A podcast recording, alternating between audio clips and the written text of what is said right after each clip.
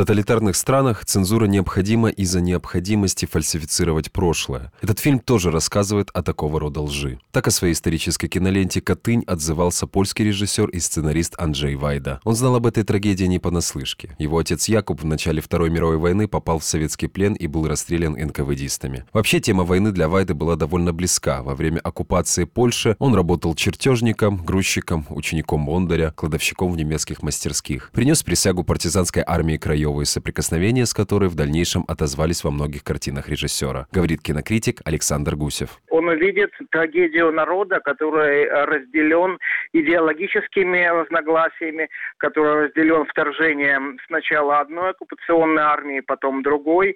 И Вайда был человеком, тут можно вспомнить его человека, идеологию человека железа и э, человека из мрамора, его фильмы о движении солидарности. Это был человек, который даже вот в годы правления коммунистического режима оставался э, говорить то, что он действительно думал. После окончания войны Анджей Вайда поступил в Краковскую академию изобразительного искусства, но в 1954 году отправился учиться в Лодзинскую киношколу. Дебютом режиссера стал фильм «Поколение», положивший начало польской школе школе кинематографа, а мировую известность Вайда получил благодаря фильму «Канал», удостоившемуся ряда премий, в том числе и специального приза Канского кинофестиваля.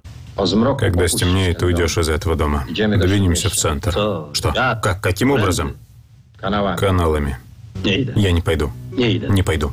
Зачем было проливать столько крови, чтобы теперь, как крысы, в каналы? Основатель Международного кинофестиваля «Молодость» и друг Вайды Андрей Халпахчи говорит, что кроме войны режиссер снял множество великих картин. Среди киноведов и кинокритиков Вайда считается истинным мастером своего дела. Було тільки п'ять великих режисерів, справді великих. Це Вайда, який пішов зараз з життя, це Філіні, це Вісконті, це Бергман і Курасава. Людина колосальної культури і світогляду, тому в нього абсолютно різні фільми. В нього абсолютно різні є фільми, але це завжди були напрочуд фільми великої толерантності и такого эмоционального проникновения. На протяжении всей карьеры Анджей Вайда получил множество кинонаград, но главной премией, которую он завоевал, стал «Оскар». Единственный человек, который получил его в Польше. Также Вайда запомнился зрителям не только своими фильмами, но и театральными постановками, рассказывает художественный руководитель театра «Современник» Галина Волчек.